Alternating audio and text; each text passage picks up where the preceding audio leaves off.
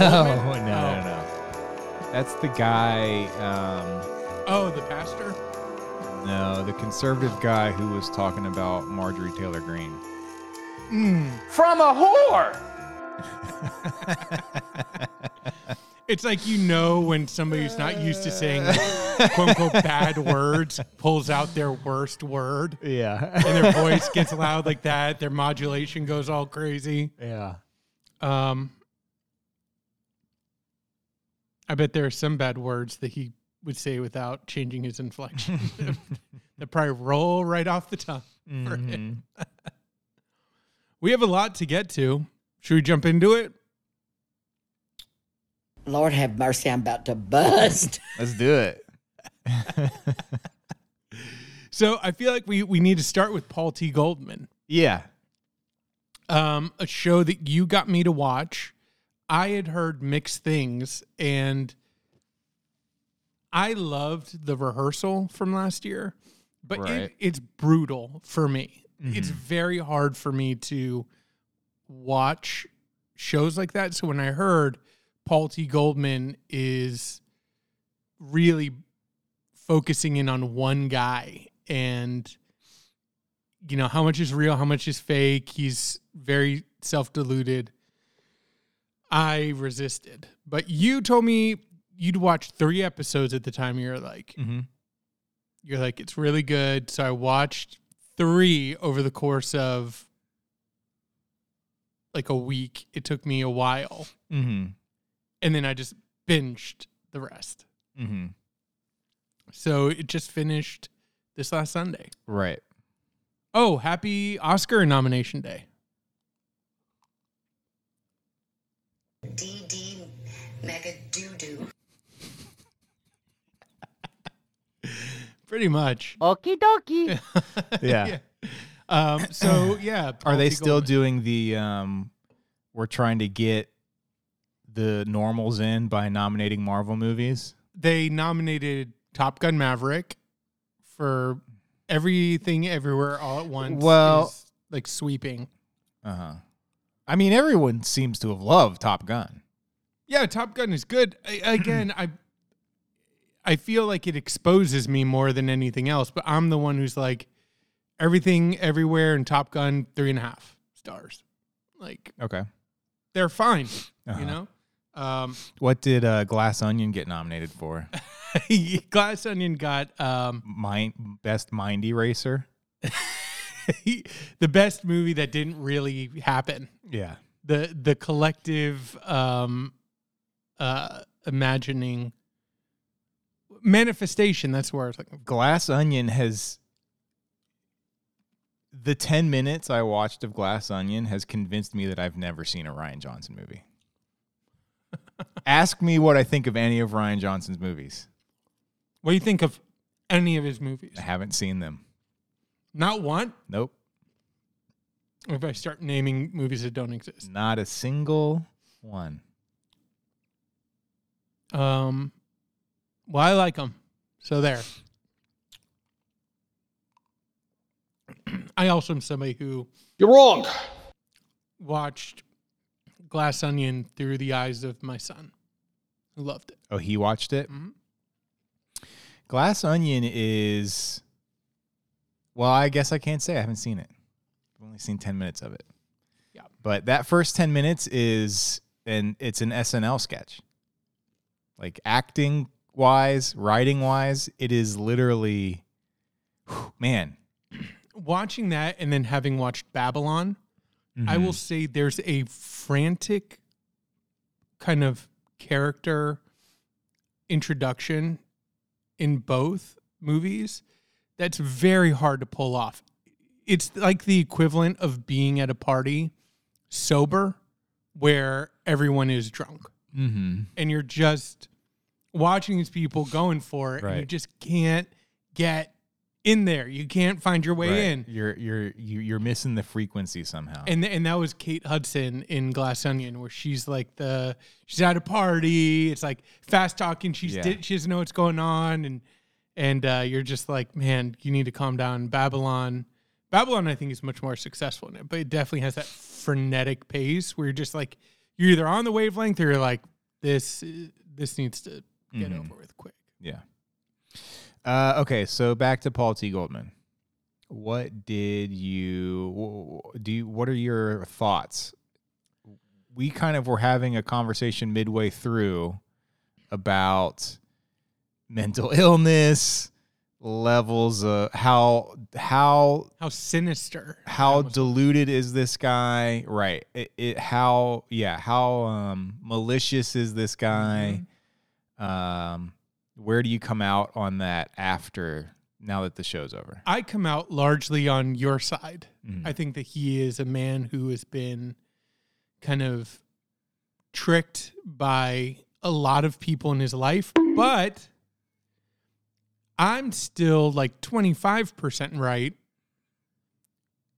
And I, I will just point to the letter he wrote to Diane 25 to Diane's family family. 25% right in that it's mal- in that he's malicious and and that he's like Mhm. he's he's malicious and and there is something to me like more than any other character you get to the end of these shows and movies or whatever and there's an element of what is who is this person from this moment forward Mhm. you have like the Joe Schmo show where you're like, oh, this guy is just a solid dude. You know, whatever he does after this, he's gonna be like pleasant and nice, and he's just gonna be like a, he's gonna be like he was on the show. Mhm. With people like Tommy Wiseau or Paul T. Goldman, you get the idea that yeah, if in a year from now, Paul T. Goldman comes up in a headline of like. Paul T. Goldman yells racial slurs, at, you know, uh, and and is like dis- destroying public property. You're like, yeah, the N word. yeah, that that could be him, right You know, you definitely get the sense of like, I love the product, but I still don't fully trust or love the man, Mhm. and it's one of those people that I feel bad for, on the sense that if I was Jason Woliner, or like even Seth Rogen, who produced the show, Mhm. and there's a clip where he appeared on a late night show with Paul T. Goldman, Mhm. where you get the sense that they are going to stop returning his phone calls. right You know, pretty shortly after they've wrapped on this. Yeah, I, I don't know about that uh, from the Jason Woliner side, just because he's been wor- they've been working on this for like ten years. Yeah, but to me, it it also revealed uh, these things are always going to be subject to the criticism of exploitation Mhm. because you have to do it in an exploitative manner um, for it to work. So, like Jason Woliner has to keep it hidden what his show is from Paul T. Goldman until the premiere. Right. He has to do that. He cannot bring him in at any other point. Um, and that's exploit that, and that potentially Absolutely, I, I agree. It also says something to Paul Goldman's character, which basically the whole show is about.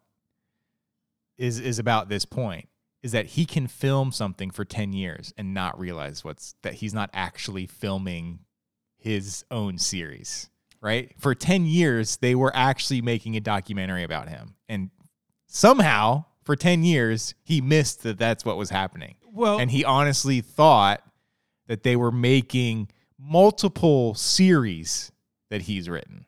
You know what I mean? Yeah, and and you want there to be a talking head after that reveal, but I don't know that there is. Like, I want a timestamp of any time he's talking after they show that scene, because after the big reveal where he's like, "I I understand why you did what you did. Mm-hmm. That's me up there," and he really is gracious in that moment. And I think that's How do you think that's a real moment? Okay, well, he, what, what I was going to say is then his big speech where he's like, I took my moment. He's doing voiceover for Caesar, it seems like, probably. His dog, his. Uh-huh, the animated dog show. Yeah. and he responds to a question by Jason Woliner or whatever, like, why'd you have to do this? And he goes on this big long thing of like, I had to. I had to take my chance. I had to do this. Um, that he's saying that in the context of still thinking that he's getting all of his projects done. Mm-hmm. He's not saying that after seeing the finished product. Right. He's saying that because he thinks I'm doing five shows. right. Yeah. The the other emotional beat where he shows his father footage, it's from what he thinks is the completed Mhm. show. Jason Woliner doesn't let him show a scene with his father where Paul T. Goldman is caught in a lie Mhm. or where he's like talking to somebody off camera, you know? He lets him show his dad this fake thing that's still fake, that still nobody has seen. That his dad knows is fake, just from the like thirty seconds that he's seen. Maybe he doesn't know it's fake, but he knows that like this is not. Well, he doesn't know it's fake because then then Jason Woliner is like, "Do you love your son? Are you proud of him?" And then he's like, "Paul, do you love your dad?" Like he's getting that moment. Yeah, but what I'm saying is you can see the dad while he's watching that scene, and you can see that the dad recognizes that this is terrible. Well, look at what Paul says right after that. Paul says, "Oh, Dad, yeah, we've also started filming the Chronicles, and they're going to make five of these." Right. Like, like he goes into Yeah. he immediately wants to get past the emotional stuff because he's traumatized, right, Yeah. by his childhood, and he immediately starts pitching his dad. They're doing all these other shows, mm-hmm. so again, it's it's this extended period where Paul T. Goldman is the one outside, right? Everybody else is on the inside. And you just have to hope that when it's revealed, the person responds the way that he does. But you could see a response where they respond like, What the hell's wrong with you? Mhm. I I thought I was making five shows. Yeah. You know what I mean? Yeah, I checked in on his Twitter right before we started recording, and he seems happy about where the show ended and where he's at. I think, like you said, there you can't. The premise itself is exploitative, and you can't do something like this in a non-exploitative way to a certain degree. I guess Absolutely. that doesn't necessarily mean it's bad, um, but I don't think it's great. And that moment where he's in the theater with his son and realizing that this whole thing is kind of uh I mean at best it's not what he thought it was. Is a is a kind of is a gross makes you feel gross. It makes you feel bad. You know what i mean? Like he's everybody is laughing at him. I would imagine that has to feel ter- absolutely terrible to you- be at the as soon as it starts you're at, you're literally you're it's your dream. This this show you're premiering a show for people. That is literally your lifelong dream. And 15 minutes into it you realize oh this whole thing has kind of been a joke on me and now everyone's actually laughing at me. You know what i mean? And that's a terrible moment. A- a- absolutely. And you you have with um number one i think you have the perfect weird setup of family members right like johnny Mhm. his son also seems to be like yeah I let my dad know he's goofy and easygoing and not thinking too hard about Mhm. this whole project, right? And then his ex-wife and all that. That you you wonder, like going back to what you said, where you're like, was that a real moment at the end? It feels scripted in how perfectly balanced everybody is that's involved in this, because you could also see a reaction where like, fine, Paul T. Goldman quickly comes around on the project, but his son is like, what the hell is wrong with you people? That's Mhm. my dad. Like, Mhm. why would you, you know, why would you put the Obama uh, not? um, Yeah. it's just so it's so goofy and silly and um, makes him look like such a rube. you know? Right. What I'm curious about, what I'm curious, what I'm most curious about is that specific moment where he pulls Jason Woliner aside after the premiere and it's the confrontation about this is not what you told me it was going to be. It's not what I thought it was going to be. It's not what I signed up for. And then he has this moment of clarity where he realizes um That's me up there. That's- all my flaws. right That's- it's just it's true. Right. It's just who who I am. It's just is whatever. And it it just is is it's is so perfectly nails like the best version of what they're trying to do Mm-hmm. that it feels fake to me. It feels like it has to have been fed. And it is also, like we were just saying, this guy is unusually not insightful, unusually unaware of what's going on around him. Mm-hmm. And then you're telling me at this moment where he's uh, experienced maybe the worst um, sort of con of his life at this point, maybe not financially, but you know what I mean? Emotionally, maybe. He's all of a sudden having this grand revelation. Y- You know, it just felt weird. I lost my train of thought on my last point. Um, what I was going to say is I feel like Jason Woliner sets up that moment of revelation and sets up the whole ending Mhm. with the focus group scene where he makes That's true. Yeah. he makes Paul T. Goldman listen in on the focus group where Mhm. seemingly everybody around the table's like, he was ugly and I hated him. He's stupid. He's a bad actor. Yeah. That was brutal to watch. And I do feel like that to me feels like Jason Woliner, Woliner trying to address the exploitation of it all Sure. Yeah. by being like, I gave him ample like exposure to reality throughout this thing. hmm You know, the other thing that's interesting with that end scene is how Jason Woliner is like edited through it because he's just silent the whole time. Well, he he's like that most of the time. Yeah. Yes, but specifically at the end, you get the sense of almost like I I got the feeling of almost like a like a s- like a child being scolded, where he's just like you can tell if it's real. I feel like his approach going is probably like I'm gonna take whatever's given to me. Mhm. You know, I'm just ready for it. I'm ready for him to hate me and yell and scream. Mhm. Um, but then there's a moment, and I and I want to know Jason Woliner a little more because he there's a moment in that where I'm also like, okay, Paul T. Goldman's coming around.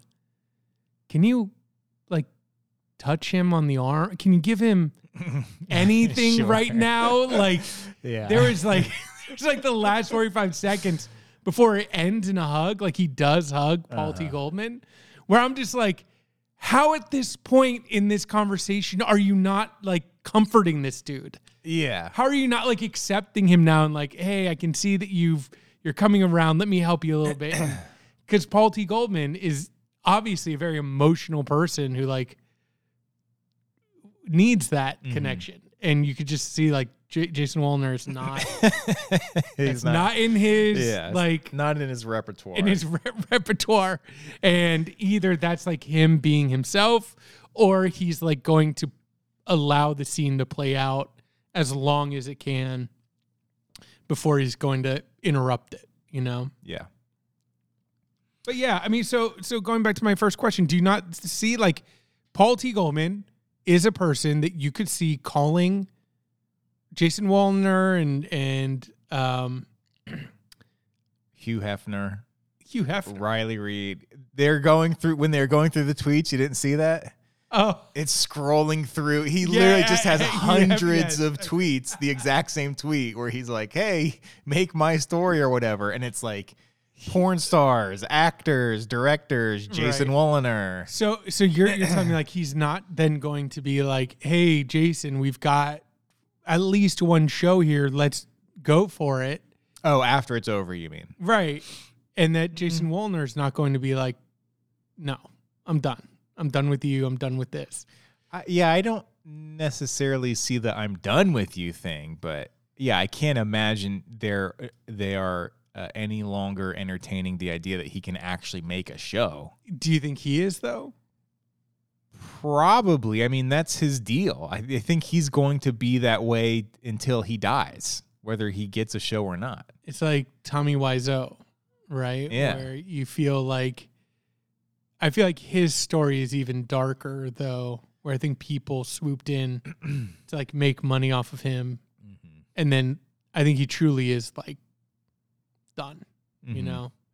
Um and I that that's the second level where you're right. I don't know these people and I can just trust and hope that they do have the best intentions of like that he's a true friend to them and they're gonna be like responsive. Mhm. There's a little little voice in the back of my head. Maybe this reveals more about me, where I Yeah. think that yeah, I would be, I could just see somebody being like, Paul T. Goldman block. Right. block, yeah. silent. No, I don't, I don't think that's unrealistic. Um, but you know, just from what I've, I've you know listened to Jason Woliner over the years because he he's on the Best Show. I mean, not all the time, but him and his whole family call into the Best Show all the time. Um, but yeah, I, I, overall, I thought it was a great show, amazing. I think it's probably the the best version of you ca- the best version that you can have of this sort of of the sort of Nathan Fielder uh, territory, where it does feel like ultimately it was celebration is like a lame word Mhm. but whatever representation of Paul Goldman's life, Paul Finkelstein's life, whatever his real name is. Um, but you do still have those elements of like this is part of this is gross, like in, inherently gross. You can't get away from it. Yeah. Um, but and yeah, also he's and you know this is part of what makes a s- interesting story interesting, right? If you just told it about just a regular person, you wouldn't have these elements. But yeah, coming up with this grand conspiracy about your ex-wife and her boyfriend being international sex traffickers and then not ruining those people's lives, but like publicly besmirching them or whatever. And then the the one thing that um I actually th- I wasn't sure if they were trying to make a connection to it or not, but wait a minute, may I might be mixing things up. With Glass Onion. Her his ex-wife's parents Murder suicide. Okay. And they that actually happened. Yeah, and he through his psychic accused his ex-wife. Right. But not too long after that, they they also start they also start exploring that letter that he wrote Mhm. anonymously or under some uh, threw- pseudonym Hold on. that He threw away the key, right? Remember, he's like, I made Right. sure this would this I be wrote tracked. it on a typewriter and I threw Threw away away the typewriter. typewriter. right. but he sends this letter to her parents about how their daughter is like an international sex trafficker or whatever. Yeah, that's and I got. wasn't sure if they were trying to connect those two things. And and he sent. Okay, but yeah, he's no, done some gross stuff. He sent pictures like of his ex-wife that he clearly took of her and put them in that letter that Mm-hmm. then he sent to her parents.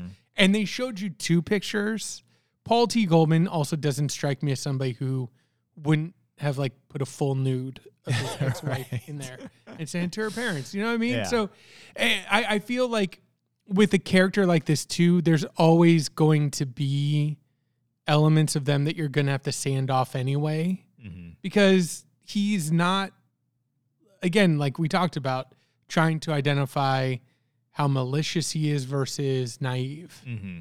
and with a character who's going to support a eight episode show how many episodes were there seven you've got to blur the line of Six. that 6 you, you you can't have somebody who's just like here's a here's a naive fool Mhm. for six episodes they've got to have more to them and he he was not below like trying to ruin people's lives with accusations, baseless claims, false letters, truly like revenge porn stuff. Again, if we those two pictures were at least his his ex-wife was in a compromised position, you know what I mm-hmm. mean? So I I, I do feel like ultimately I agree with you. I think that this is a fantastic show. I think any show like this is going to have elements that are exploitative, and it's only based on how the people executing the show can balance that for you. Mm-hmm. And another thing that I'll say in their favor that I really like that they did is they employed a lot of like real actors. Yeah. yeah, that was great. And I think for me, the reason they would do something like that is they're not going to lose anything. Mm-hmm. They can come in and help Jason Woliner with this project and not be like, oh, this is my big break. I need this. Like all the actors are, I recognize, mm. you know? So I feel like that's another way to kind of balance out that ex- exploitation um, because you're getting people who don't need these shows to work out. They can just pop in, help out, and then pop out, and they're Mhm. they're fine. Yeah. I'd feel a lot worse, I guess, if it was just 15 people who I had no idea who they were, and you imagine that at least some of them might share Paul's delusion. One of them does, right? The lady's playing his, The Russian lady. yeah, the, the the Russian lady. That was another thing that I think probably um, aligns with your thoughts on him being dropped after the show's over. There's a lot of time in the show given to the actors and supporting cast, like behind the scenes time, going out of its way to like show how much they believe in Paul and how much they like him and da da da. And uh, some of that to me definitely feels like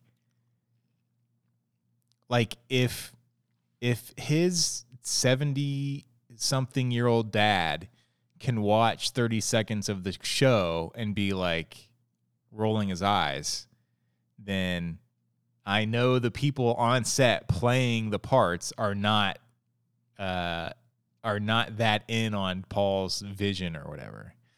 Um so yeah that's a little uh yeah again that's part of the grossness of it i guess. Yeah. is is part is you there's an element there has to be a huge element of stringing somebody along if you're going to do something like this for 10 years. Uh anything else? So to transition into The Last of Us, show that is a complete disgrace to the entire Scooby Doo universe. that just kept going. Uh huh. Do you say a show that's a complete disgrace to the Scooby Doo universe? What show is he talking about? velma um, So, what do you? The, the one thing watching Paul T. Goldman and immediately going to The Last of Us made me think about is like, why do you? What do you look for in TV when you watch?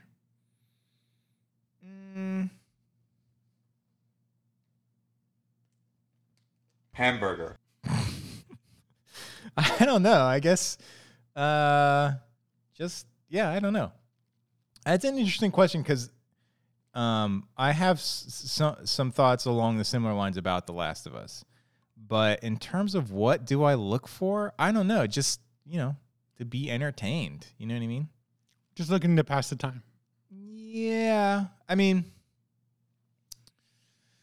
yeah i guess when i'm when i like in the like like uh gut gutturally what i'm looking for yeah it's just something that's going to uh, hook me and give you that feeling of like man i just i just want to watch one more episode right um which we're we are watching something like that right now uh that justin not The recommended on the besties Um, hold on. He's watching Andor. no He did recommend Andor. The Traitors. It's a new reality show. It's, new basically Mafia, right? Or Werewolf. Yeah, I never played Alan those games, Cumming but yes, mhm. is it's really good. It's just a dumb, trashy reality show. I mean, What- it's not that trashy, but it's what's on again? Peacock. Dang, Peacock coming. Mhm. Hey, do you see Rian Johnson's coming out with a new show on Peacock this week? What? Who's that? Well, you're you're Mega doo doo. you're wiping his entire existence. I thought you were just Yep. doing his shows or his movies. From a whore. Nope. So anyway, um yeah, I was man something's going on with my throat lately. Um but anyway, um yeah, it, it was weird going from Paul T. Goldman. I've I've been on a little bit of a serious kick. Um I watched Fleishman is in trouble, which I thought was great. And then that one scared me for some reason. That's um Jesse Eisenberg, Okay. um Claire Danes. Uh huh. and it's just like a adult drama and i thought it was really really good um yeah there's a reason why i haven't talked to you about it. um then i watched paul t goldman mm-hmm. and then i turn on the last of us and it's like such a weird kind of whiplash Yeah. um, reaction, and it does. It did make me think that was the first thing that came into my mind. Is especially as I get older, I am being a little more thoughtful.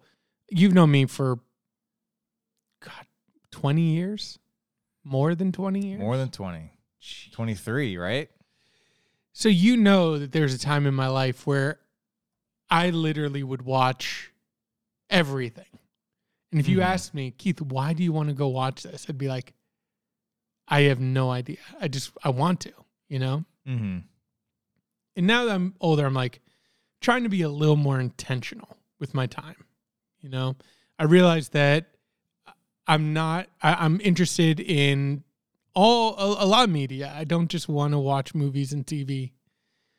So when I turn on The Last of Us, I am like, what? What am I looking for out of this show? Um, but I think for the la- for The Last of Us, I think I am interested in seeing like blockbuster television. I think the one thing that I took away from the first two episodes of The Last of Us is like we have become so conditioned to visual effects, like good visual effects, that I think I took for granted like just how good The Last of Us looks Mm. as a show. Um, Interesting. you don't believe that? um, you know, at this point, I don't. At, at this point, I think it might just be like a placebo effect. You know what I mean? It's. I think it's just. I I don't think the show looks bad by any means. Um, but because logically I know what is what is real and what has to be fake in terms of like the set and backgrounds and stuff like that, pra- Mhm. practical effects. It just, I just can't not see. I just can't see how fake it is. You know what I mean? yeah, I mean, I like the backgrounds and this this the scenes in the second episode with are the building, right cool cool idea but it looks it just looks fake you know what i mean and i can't get past that it doesn't ruin the show for me like i said i don't think it looks bad and it doesn't ruin the show for me but i cannot say that it looks good What about the monsters? the monsters also have that i guess we're uh talk specifically about the clickers Mm-hmm. they have that thing about that CGI thing about them where it's just like whenever there's something that CGI or CGI monster or something, it's like a little too shiny. You know what I mean?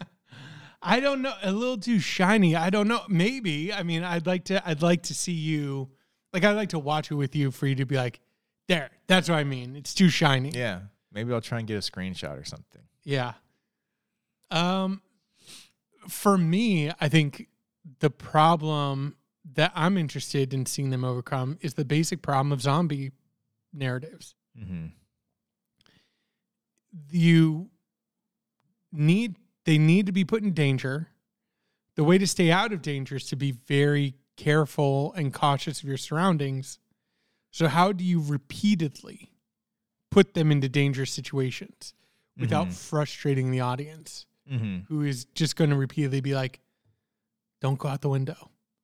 Don't go. Don't step there. Mm-hmm. Stop moving. Don't you know what I mean? Like zombie movies bring up an inherent, like the protagonists need to put themselves in dangerous situations, like more than once. And what Yeah. is what is your threshold for protagonists putting themselves in dangerous situations? Hold up. Yeah. Um.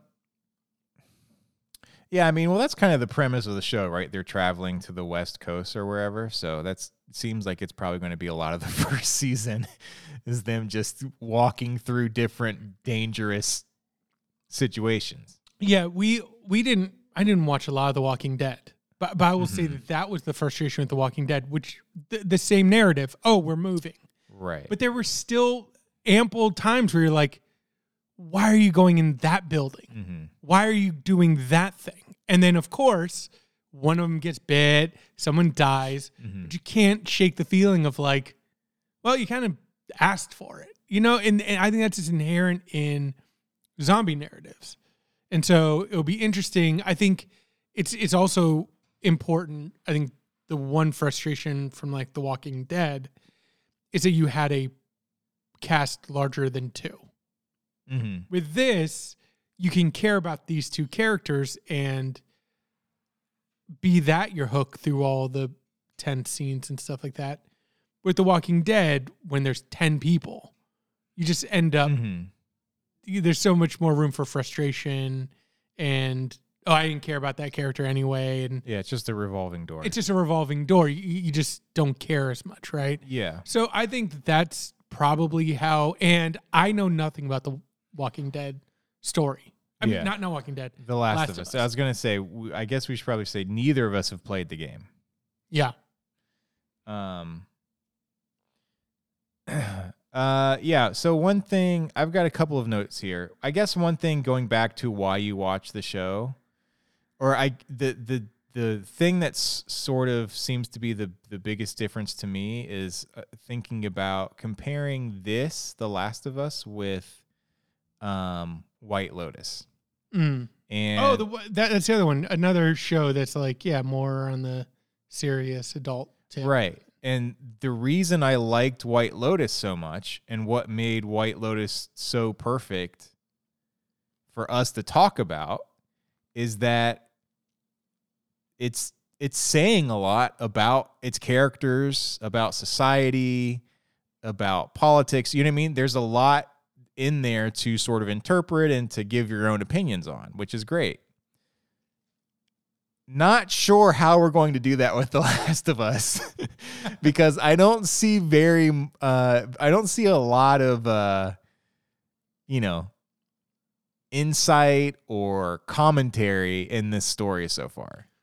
yeah there, there have been two episodes and which is fine. I'm not like I'm not taking that away from the show. I, I'm I've I've really liked the first two episodes so far, Yeah. but I don't know what to say about it outside of like, yeah, it's good, the, the the first two episodes i think haven't shown me anything i haven't seen before right? you know so i think i'm trying to focus in on the quality of the show and remind myself what shows used to look like mm-hmm. when we were younger and watching back some stuff with uh, my son i'm looking at some of the stuff i'm like this sucks this is terrible this is bad it looks bad Mm-hmm. um, and now watching Last of Us, I'm like, if I had this back when I was a kid, I'd lose my mind. It, it just looks so good and Mhm. immersive. You know what I mean? And the fact that that could be a TV show, um, I don't want to lose sight of that. So I'm trying to focus in on that. I think the acting is really good. I think it looks great, what do but you think about the girl? she has a super hard role. Uh huh. I think she's doing a really good job. okay. It, I, I get it. I think just like with Paul T. Goldman stories like that, there's always going to be an element of exploitation.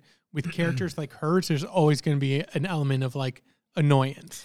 Yeah, I thought she was really good in the second episode. I did not really like her that much in the first episode, and I think there's a lot of this was something else. We were, maybe it was the Rick and Morty guy, the um, Justin Roiland. High on Life. There's a an element, it more so in the first episode than the second one, of it of the every line of dialogue having a curse word in it Mhm. especially for the girl. Yeah, Um, that is meant to be like, badass man. yeah, it's meant to be like this is an adult thing. It what it really reminds me of is like video game logic of like this isn't a video game for adults and they're gonna talk like adults. You know what I mean? hmm Uh, that bugged me a little bit, but Yeah, not so much in the second episode. yeah. I think I think the second episode she got to do more stuff, but so far, yeah. I mean, you get the uh, I'm going to take out a whole bunch and sacrifice myself. hmm I got bit or The secret bite, right? You know, you, you have like all these beats, but they're done really well. I did think about stuff like, you know, and, and again, I think with zombie stories, you're hyper aware of stuff. But it's like, did all the zombies have to come through the front door? if all the zombies just ran to the building and some came in the back door? Like, but nope, Joel and uh, Ellie just get to like walk out the back. Dumb zombies. Yeah. And I don't know the story of the of the video game, but I do like the rules they're setting up. I do like the idea that the fungus is underground and there's Mhm. a network so you can step one place and awaken, hmm you know, 12 zombies in another location. So I like that too because another problem that I have with zombie narratives is how'd that zombie get there? hmm you inevitably have them be like, okay, we're going to stay in this hospital. Everybody check it out. Okay, it's clear. Then that night, a zombie just like shows up in a corner and you're like, okay, I mean, sure. But also, how to get there? You know what I mean? And if you can't locate the the threat, then it loses its potency. You just expect it to be everywhere or to have it be like unseen and then show up hmm with this. You do have a at least a story for when they're going to be in danger or whatever.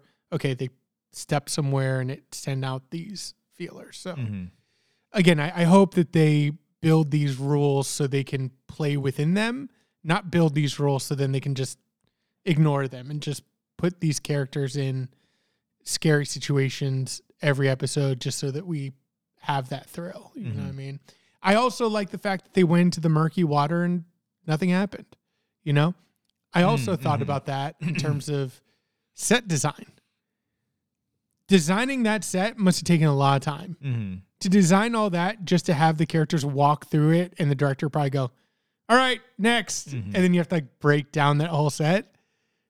That probably kind of sucked. You know what I mean? sure. But it works well as the viewer because you're like, okay, they're not going to just, you're not going to be able to anticipate every setup Yeah. of, a, of a scare. Well, yeah, and I guess now that you mentioned it, one thing I do really like about it is it doesn't feel like a scary movie. You know what I mean? Or like a scary TV Yeah. show. Like you're not waiting to be jump scared.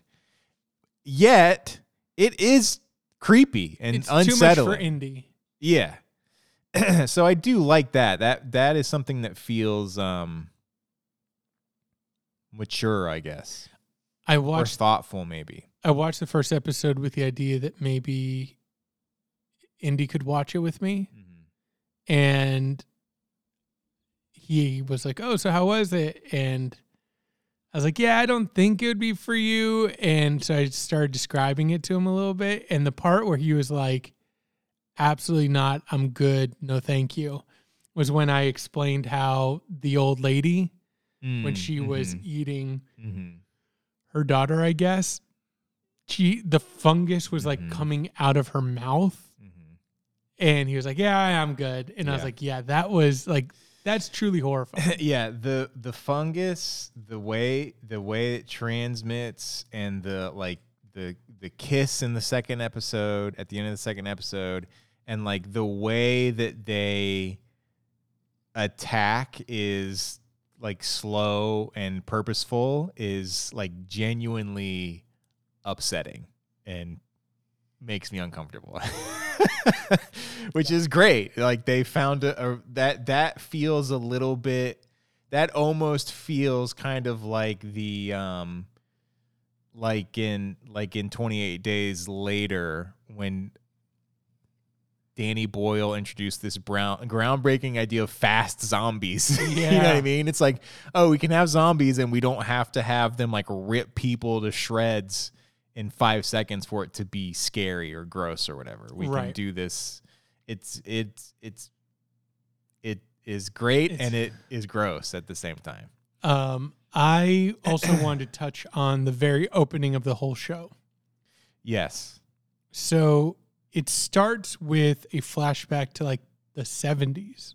60s, Oh, the second 70s. episode. Or no, no, no, No, the first first. episode. Very, very opening of the whole entire show. Oh, the talk show. hmm And they have these two PhDs on there, I guess, talking about the next outbreak that could Mhm. happen. The next pandemic. Yeah. So I wanted to. Pan because it affects everybody. Yeah.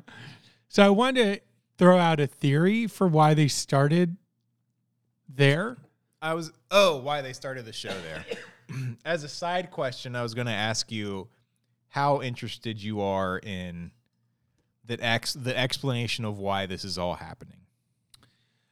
Um, yeah, I mean, so you you mentioned one thing that you liked about White Lotus is how much you had to say about today, our times, people our age, roughly, um, and uh, and all of that, um, and how much is the Last of Us going to get to say? I feel like it's there in that opening sequence. Mhm. This is also one of the showrunners did Chernobyl. Did you watch Chernobyl? No. Okay. Um, and so tell me if you think this is a bridge too far. Okay. All Maybe right. I'm reading into it a little bit. Okie dokie. So But he's gay. so I'm not expecting those people to pop up in the show again. The talk show people. Right. hmm They're dead. Sure. I would get everyone was smoking on that set. Mm-hmm. So, um, so I think that that was just a way to intro the whole show. You know what I mean? Not setting up characters or anything like that. Why did they do the 60s? Here's my theory. My theory is number one, you couldn't have done it t- today. What show would you have those people on? Mm-hmm. where they would be talking about that in a way where it would carry any weight or gravitas, right? Mhm. Would they be on InfoWars or would they be on a podcast, right? Would they be talking to Anderson Cooper or Tucker Carlson? Like, number one, I think it shows the breakdown of our information age that you couldn't have a show or a panel that felt weighty today because Mhm. that's not the way information is disseminated. Sure. Instead, if you wanted to do a modern day, it would be like a series of tweets from these PhDs Right. that are talking back and forth. It'd be a TED talk. Not even, right? Even te- like who gives a shit about TED Talks, right? Mhm. So, number one, I think that. How dare you? Number two, I think it does set up the political idea. And it's so, to me, it's so crazy that we're still here. And not to get totally politically sidetracked, but I think you and I both agree that the political game is basically get voices out there to distract from real conversations. Just have louder voices and platforms that will turn people against each other and get them focused on things that don't matter, like M&Ms, like trans people, like the education system, Mm-hmm. grooming your kids, all Mhm. that. And we see that in the Crowder stuff where this dude is being offered $50 million. $50 million.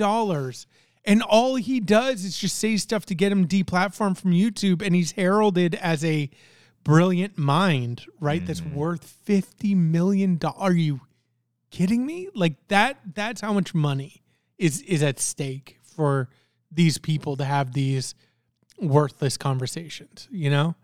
And one aspect that's back on the table in a big way, which I I'm just like is climate change. Right? Mm-hmm. Did you ever feel like the tide had turned on climate change and people had gotten to a point of acceptance of like, yeah, you know, climate change is something to be concerned about or whatever. Climate change denial kind of shifted in the public consciousness, kind of like, you know, well, they're trying to repeal, right, about um, gay marriage too, right? Where at some point the public consciousness shift shifted and it became like whether you're a Republican or Democrat, like, yeah, okay, like we're okay, we accept gay marriage, right? Mm-hmm. We maybe still don't accept a broad platform. Like now they're focused on, oh, it's trans people, right? Mm-hmm. We're not homophobic. We're against this insanity of trans inclusivity or whatever. Mm-hmm. So they, they've like they've narrowed their focus. They're no longer just being broadly homophobic. And I felt like climate change had shifted. Am I wrong? I, I've never felt that way. You've never felt that. You felt like it's always been a. uh, Y- like y- you mean that in in the sense that climate change being accepted as it is happening in the same way that gay marriage was sort of broadly accepted as gay people should allowed to be able to get married. right where where it's like even a Republican standing up and saying no gay marriage is seen as fringe. Right. No, I don't think that's ever happened for climate change. Really? Okay, then then I'm totally off. But it shocked me that like again, latest round of these wackos getting paid fifty million dollars to guess what? Drum up all this rage against Greta Thunberg. Like, oh yeah. who cares? Yeah. Anyway, my whole point is to say that it's a short-sighted focus. And there there's enough clips out there. One of them is viral, right? Where uh, Ben Shapiro's like, "Yeah, if sea levels rise and it floods your home, just sell and Yeah. move inland." It's like, sell your home to who? What are you talking about? And that short-sightedness is also addressed in this in this show where these people are talking about in the 60s. When does it actually come into effect? Like 30 years later, right? Like you you can be Mhm. you can be Mhm. alarmed about something that is not happening like as you speak. You could you could be Yeah. raising issues that are like 25 years from now things are going to be in a tough spot. Mhm. And maybe if you had focused more on that, you could have anticipated it better, right? Mhm. Long-winded explanation of the political For why they per- specifically framed the opening as they did. why they framed it in the 60s and the political kind of foundation that the show off Sure. Yeah. I mean, yeah. I, I I've I did not I didn't give it that much thought. Um. But that makes sense, and I think you know it's going to depend largely on what they do with the rest of the show. If the rest of the show is just like how the first two episodes have been, then I would assume that that choice was just a random choice. uh, but if they start to explore different ideas like that, then sure. Um, speaking of openings, I thought the opening to the second episode was also really good with the Indonesian woman Yeah. and specifically the I think it's the end of it where the guy's asking her what they should do hmm and there's a long Um. pause and I was expecting a very generic like pray, right? But she just said bomb everybody. it's like, okay. Damn, all right. I'm on board. And it seemed like she's saying like her too, right? Yeah. mhm. Like Yeah, because she said, let, let me go home and be with my family. now, do you think she's saying that because she is accepting that the future is going to be more horrific than being bombed, or that she feels like the spread could have already affected her? Uh, I oh well, I thought I took it as she's saying is like that's the the only way they're going to the only chance that they're going to have at stopping the spread of it, it would be to just bomb the entire city. But then why wouldn't she be like, oh, and I'll I'll take a helicopter flight out with Well, yeah, my family. because yeah, because she's either already infected or you know that's not practically speaking, it's not you know sh- they don't have time; they have to do it now. My my thinking is is that she has accepted that the world is going to fall into chaos, Sure. and she'd rather her family die together hmm than experience what Joel has experienced. Yeah. Uh, are you specifically interested in them explaining what has caused this thing to happen? Didn't they do that already? Mm, they've hinted at it. The, the man in Jakarta said that it the first outbreak was in a Grain factory or grain something like that. and and she's like, oh yeah, that's a good that'd be a good. Mm-hmm. um, you know, place for these cordyceps to grow. So, I mean, isn't that it? Do you, do you think there could be anything? Well, there was a theory on the subreddit. Um, again, no idea how this applies to the game. I know that in the game, it's spores. It's not like a fungus. Is that different? Spores and fungus. it's airborne. In the game, it's airborne. Uh, this Reddit post says the infection likely started through tainted flour. I rewatched the episode. This was posted after the first episode. And I think people were infected by the flour through yeast, which is another type of fungus. Sarah didn't make the pancakes in the morning because she forgot the mix. Joel didn't eat the biscuits the neighbors offered him because he was on Atkins. Sarah didn't eat the cookies because they Oh. were raisin instead of chocolate chip. And Joel forgot the birthday cake. So, So the entire first episode is just like beat after beat of them refusing flour in some way or another. what, what I like about this theory is that it's not even like, don't eat the flour from this company. It's just like, no, literally every piece of flour is tainted. right? like doesn't matter if you biscuits, pancakes, cake, like it, it's all bad. Yeah. Uh, another comment I found from the uh, subreddit that I thought was really interesting, going back to the clicker scene, is oh, there we go. Uh, somebody pointed out how uh, they liked how the uh, realistic the character's gun skills were. Because if you go back to that clicker scene, it's not They're missing. they're missing a lot of shots or they're shooting them in like the body um, when you would assume they're uh, trying to shoot them in the head which Yeah. eventually they do but yeah i thought that was really interesting too Yeah, they're not gamers. yeah um I would love to. What would you think, generally speaking, an outbreak like Last of Us happens? How do gamers fare as a quadrant? Do you think their gaming actually instills in them any skills that are useful, or do you think they immediately die because they think they have the skills and they do not at all? like gun skills you mean or just like Survival. survivability skills Survivability skills. Like Mm, if you could after an uh Last of Us type outbreak, if you could then crunch the numbers, go into the analytics, and you like just separate out the population, like okay, how'd the gamers do. Are they ranking in the top? I they think ranking the in the problem with that is ga- a gamer is such a diverse group of people that y- you can't. It's just so different. One thing that playing Call of the Call latest Call of Duty has taught me is that 99% of the people yeah that play games are not like me and they're not like each other. I've been playing with randoms recently and it's like you run into the most self-serious people you'll ever find and I would imagine those people to be the very first ones to die in a in a situation like this because yeah, they're grossly overestimating themselves.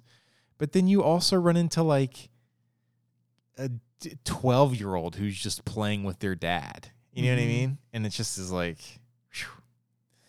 um, one thing, let's see. I had a couple notes uh, about the episodes. I had a sort of larger question about the show in general. Maybe we'll close with that. So I'll get a couple things out of the way. I really liked the um just the whole like vibe of the whole opening ep- uh the first episode. Mhm. What just the whole um I guess as soon as the uh, apocalypse starts basically. They just did a really great job of nailing that feeling of like the world is ending and we're just rushing through this thing. And it just it really reminded me of the opening to war of the worlds that i just watched a few months ago. Um and i don't i'm not don't know how to describe it exactly but i thought they did a really good job with that. And i guess from what i've heard too that is also very uh closely mirrors how the game plays out I think there's like so really quickly. Can we touch on what's your feeling on an adaptation of a game? That that was my big question. Oh, okay, What's so what- what is the that- what is the point of an of an adaptation in general, and what is the point specifically of adapting The Last of Us, which is already ninety nine percent a movie or a TV show into an actual TV show? You know what I mean? This is a larger conversation that we've had going on for years at this point, but it's like the the my interpretation of The Last of Us the video game is it's a shitty movie, right? It's not an amazing game. It's a crappy movie. It's like a bad facsimile of a movie. The the best that it can be is a is a bad copy of a movie. Right? Because you just have these scenes where it's like computer characters are acting out some scene and then you you play a game in between that. Having not played it, I can't speak to that. Yeah, I just mean like I just mean like philosophically, I guess. You're like the Roger Ebert. Like games aren't art. No, that's not what I'm saying at all. I'm saying video games are a very specific medium and a lot of times what gets elevated as art in video game culture are video games that are just trying to be interactive movies, mm-hmm. which is all The Last of Us is. Maybe it's a great game, whatever. I don't care. My point is that a large part of that game is just watching cutscenes, right? Cutscenes that are at their best just trying to be a movie. It's like the whole part of a video, the whole point of a video game is that I can play it and I can do things while I'm playing it. Again, I don't I haven't played Last of Us, so I don't know. Is that the way it is? Is it truly just a bunch of cutscenes? Yeah, Or, or is it more like like I would say Red Dead Redemption 2? the way the guys on the besties described it is it's a bunch of puzzles where you figure out how to put a ladder up and then you watch a cutscene.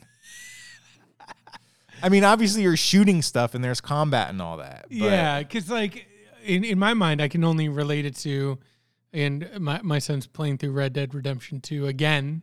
You know, just fully enjoying and exploring the game, And one thing that that game does amazingly well is melds its storytelling and its gameplay Right. much more like directly.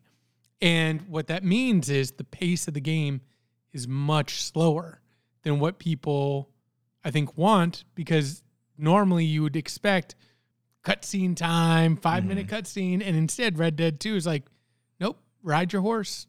That, mm-hmm. you know, five minutes that way. Um, and talk to this person. So, and then in, encounter people along there. Like that's that's the whole nature of that story. So, I don't know if Last of so I guess taking it based on your word and like other people played it, yeah, then then my feeling would be like what you're saying is why not just collect all the cutscenes That's the TV show. and that's the TV show. yeah. Um, I mean, there are you can pull scene like you know all of the talk or a lot of the talk about the show is how great how great a job it does of recreating the video game. But it's like, well, what's the point of that? the the thing that I would never want to do on a philosophical level is commit to a adaptation of a video game because to me you're doing a thankless job. Yeah, there's People- no winning. People are either going to say, "Well, this is just the the game," or they're going to say, "Well, this isn't the game at all." it's like, then why, why are you calling The Last of Us? Um, instead, I think what you have to do is what they're doing, which to me feels like they're all I've seen. I haven't really read a lot of like articles, but I've seen stuff where it's like Easter eggs of tons of Easter eggs for game players. There are moments in the in the show where I think, oh, that I bet that's in the game. You know? There's a moment in the first episode where they drive into town, right? And they get rear-ended or something. And it's a scene and they get like rear-ended and immediately Tommy and Joel and Sarah are separated by this burning vehicle and Joel and Sarah are trapped in Oh, an alleyway. totally- Yeah, and it's like this is straight from a video game. I've seen this in a million video games. Right, like you're telling me one of those businesses, right? Nick, you can't just walk through that broken window and then out the back Yeah. or side entrance. Yeah, where he's like, "I'll find a way around. I'll meet you at the Right. at the Exactly. river." Yeah, so okay, exactly stuff like that, where it's like, I think you have to give people the game, but then I think you need to understand where to make your changes, and again, what's interesting is this is a narrative of two characters. hmm So doesn't seem like there's a lot to modulate there. hmm Um, but I I think they seem to be doing a good job of not giving everyone just the game and yet still giving people enough of the game, you know? hmm Is that is that your feeling too? Like, Yeah, like- definitely. Like, I'm not seeing a lot of people upset hmm at this show. I'm seeing a lot of people who are like, you know, they're they're they're happy with it. hmm So to me, it seems like they're doing a really good job of walking that line and changing the right things. hmm So, yeah, I'm I'm excited. Again, I don't know points in the narrative that are good. Like I'm connected to the show. I'm not like hooked yet. You know what I mean? I wouldn't say that I'm hooked, hmm but I I am enjoying it. Yeah, I guess I, agree. What I'm seeing is basically everybody that loves the game is being like, man, they're doing such a great job of representing the game. And then uh, all the comments I see on Reddit are like, man, or, or someone will even post like screen caps from the game and from the TV show side by side. And they're the exact same. And I just can't help but think like, well, what's the what's the point? Why are you even why are we making the TV show if that's if you're just like recreating this thing? And I get it to an extent. I guess it's a bit of an arbitrary question. But I don't know. Something about that just bothers me on a molecular level. I just it just needles me a little bit, Yeah. you know? Cuz it's like, well, I just don't get it. Why? Why are we even doing this? The one thing that I don't get is I don't get the na- I want somebody to explain to me. I will listen to a podcast that is explicitly going to explain to me the what is going on in the field of entertainment and gaming and like we've just seen a whole lot of layoffs across mm-hmm. a lot of different sectors of like game entertainment journalism gaming really seems to just have been going through it for a few years now Mhm. where whether you're uh, a company making games or definitely a site covering games doesn't seem to be good out there for any of those people. I don't understand because gaming as a sector has never been bigger, right? Mhm. Like more people game today than have like ever gamed. Mhm. So the industry seems to just be exploding. And then all you get, or all I feel like you get, are like HBO pulling shows, HBO canceling stuff, Netflix canceling. Netflix can't keep subscribers, you know, like Mhm. why why? I don't understand how like so The Last of Us comes along and it gets greenlit because it seems to I think be a cross section and it seems to be a safe bet. But when you look in depth at all the sectors that it's trying to pull in, they all seem in like complete upheaval right now. Mm-hmm. I don't understand. Yeah, I just want to better under. Is it truly that just like the companies that are over these industries are just not willing to sacrifice their paychecks?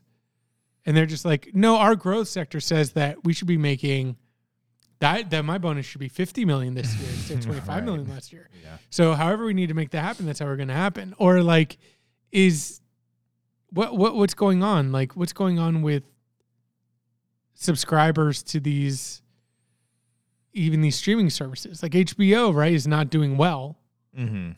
As a streaming service. Like no streaming service is doing well, right? Well, again, I mean, you know, doing well is relative, right? Doing well in terms of, you know, American capitalism where your line has to keep going up. I guess they're probably not. With that being said, they're all making literally billions of dollars. So I don't know That's how they're saying. not doing well. yeah, I just want someone to break it down for me. And again, I know like this year they're saying that the Xbox Game Pass is going to go up and all this stuff, but I know that Xbox brought in pro- I know they made profit hmm last Oh yeah, Game Pass is literally making billions of dollars. There's, you know, um, So depressing. yeah. That's the other thing that uh, when I watch Last of Us, it just depresses me about the whole industry because I know some people are like, "Excuse me, this is the best we got, right? Yeah. This is the best shot we have to to have a hit." But The Last of Us seems to be a hit, right? Lots of people are tuning in. Yeah, that's what there. I saw something on the subreddit saying the the the premiere episode broke some record for HBO, and then the second episode broke a record for like viewer pickups. Like more people watched the second episode from the first episode than they've ever had before, or something. it's time we get a piece of this pie. I think part of the thing that bothers me too about all this adaptation stuff is it's, it's kind of like the Marvel comic book stuff where for for whatever reason movies and at this point probably TV shows are kind of viewed as the the highest form of art or whatever or the the most um val- validated. And so when you get an adaptation like this, it's like, see, it validates my like for video games because look at how mature they can be and how smart they can be and how meaningful and blah blah blah. But it's like, just let the game stand on its own. Just be happy with the video game. You know what I mean? You don't need a TV need show extra, yeah, to validate it, right? If it's Yeah. good, it's good.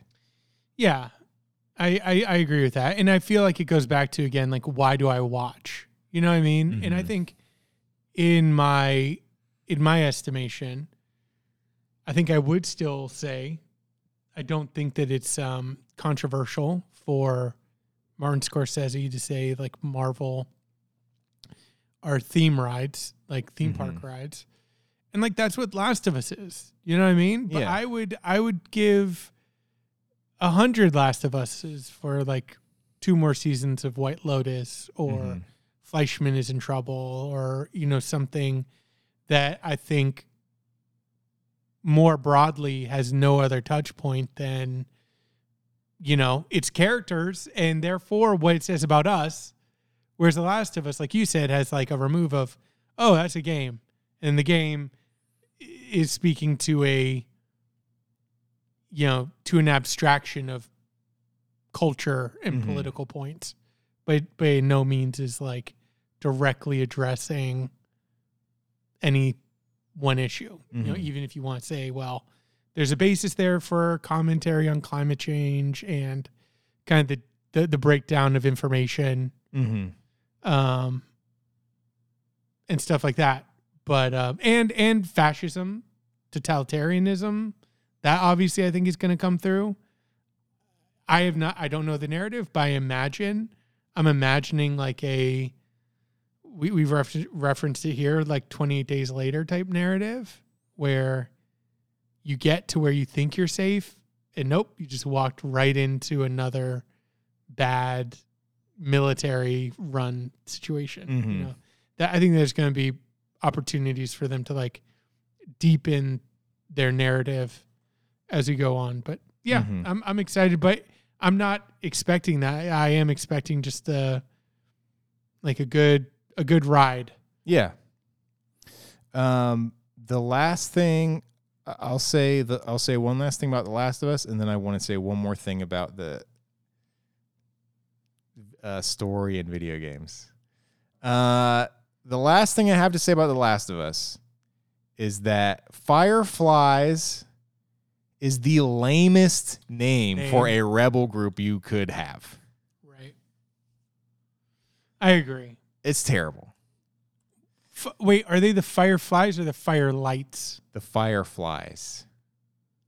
Wouldn't firelight be better? I mean, it's not that much better, I don't think. Fire Firelight doesn't even that mean I don't, that doesn't mean anything. It's the light coming from a fi- this fire on my Molotov I cocktail. guess. Sure. Um, what if? Okay, I'm gonna try and really quickly think of a wussier name to make it better. So instead of what if instead of the fireflies, Mhm. they were the um, DD mega doo doo. the flower petals. Yeah, I mean they might as well be. the flower power. The flower powers. Uh, so one last thing I'll say about the video games, and Isn't flower power that gives you fire power in Mario? yeah, there you go, perfect. That would have worked better. uh, there was a tweet. Someone shared a tweet about The Last of Us that was like, you know, really like the first episode of The Last of Us, but I thought the scene where Joel gets trapped in a grocery store with three clickers and he has his head ripped off 30 times in a row was a little unrealistic. You know what I mean? Yeah. And again, I know a lot of this is arbitrary and a lot of it is I guess unavoidable, unavoidable, but it's like that is the story that that's kind of that's the issue I have with trying to tell a traditional movie style story with the video game Mm. is that you have these you have a story that has a start and a finish. You have these cut scenes that are basically mimicking movie scenes. And then in between that, you have your main character getting decapitated 30 times in a row. Or you have just five hours of like running through a city that kind of has nothing to do with the story or is doesn't really uh, correlate one to one to the story. And it just is very like, it's just very arbitrary. You know what I mean?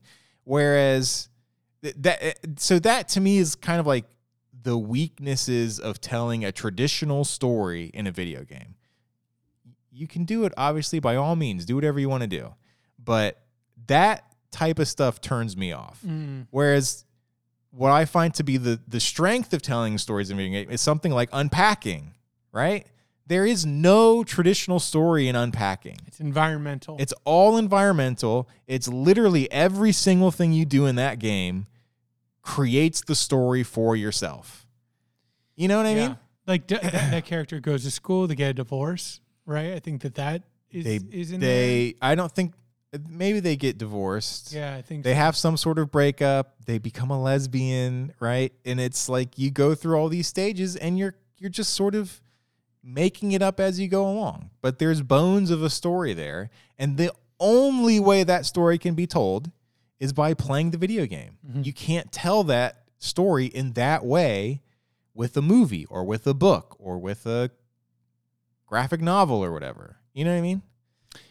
Yeah, I another strength of the other thing that somebody said today. I think I was watching. They're like, the video game culture is new, like it's newer than Right. film, Mm-hmm. and I never thought of, about it that way. That there's still so much to be explored in video games that nobody has thought of yet.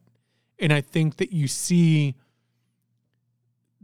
the previous generation of creators were their highest goal was to make film on a video game. Mm-hmm. Like that was their their goal Yeah. now you see like whether it's Inscryption or even immortality no that didn't work for a lot of people Mm-hmm. but you have people who are exploring the medium from a different perspective Mm-hmm. and their goal is not film it's to interact with film ideas game ideas and mush it in together and make something new.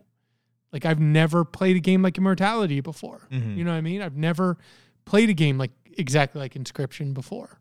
Um and that gets me really excited. So i think the last of us probably if I were to guess, and I, and I hope this is true, kind of represents maybe the pinnacle of that goal, Mm-hmm.